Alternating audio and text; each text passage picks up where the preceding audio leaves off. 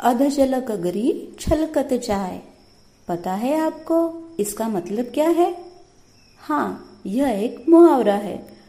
अमूमन हम दिन भर बहुत से मुहावरे कहते हैं और सुनते हैं। कुछ के तो हमें अर्थ भी पता नहीं होते, फिर भी हम कहते हैं।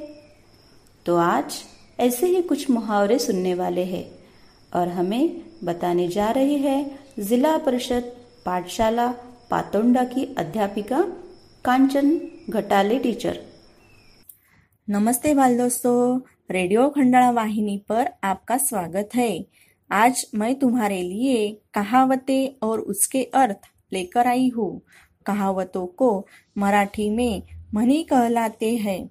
चलो तो फिर ध्यान से सुनो और अपने नोटबुक में कहावतें लिख लो. सबसे पहले हम कहावतों का मतलब सीखेंगे.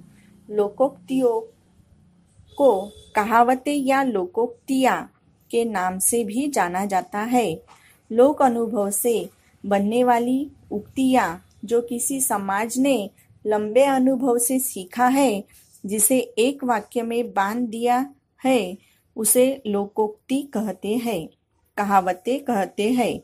चलो तो फिर आज की पहली कहावत है, दूध का दूध और पानी का पानी। इसका अर्थ है, सच और झूठ का ठीक फैसला करना। आज की दूसरी कहावत है, दीवार के भी कान होते हैं। इसका अर्थ है, सतर्क रहना चाहिए। आज की तीसरी कहावत है, बंदर क्या जाने अदरक का स्वाद। इसका अर्थ है, किसी तरह का ज्ञान न होना।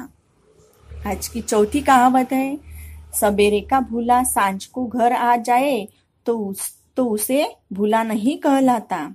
इसका अर्थ होता है, गलती सुधर जाए तो दोष नहीं कहलाता। आज की पांचवी और अंतिम कहावत है, सौ सुनार की, एक लोहार की। इसका अर्थ होता है, निर्बल की सैकड़ों चोटों की सबल एक ही चोट से मुकाबला कर देते हैं।